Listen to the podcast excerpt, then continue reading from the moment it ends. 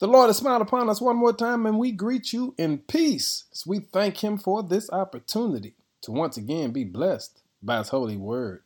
Our word for today is God did it. In Psalm 27, verse 2 says, When the wicked came against me to eat up my flesh, my enemies and my foes, they stumbled and fell. You see, the psalmist is reminding us of just how good God is. When it looked like the odds were stacked against you, and you could not make it, God did it. Though an army may encamp against me, my heart shall not fear. Though war may rise against me, in this I will be confident.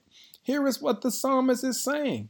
When you look back over your life, God always shows up right on time. And family, that's what today is. Today is a day that we remember what God has already done. God has already made a way out of no way. God has already worked miracles on our behalf. God has already shown us that He is strong and mighty, that He's still in control, that He still has all power. So today, let's make sure we tell God thank you for what He's already done. God did it.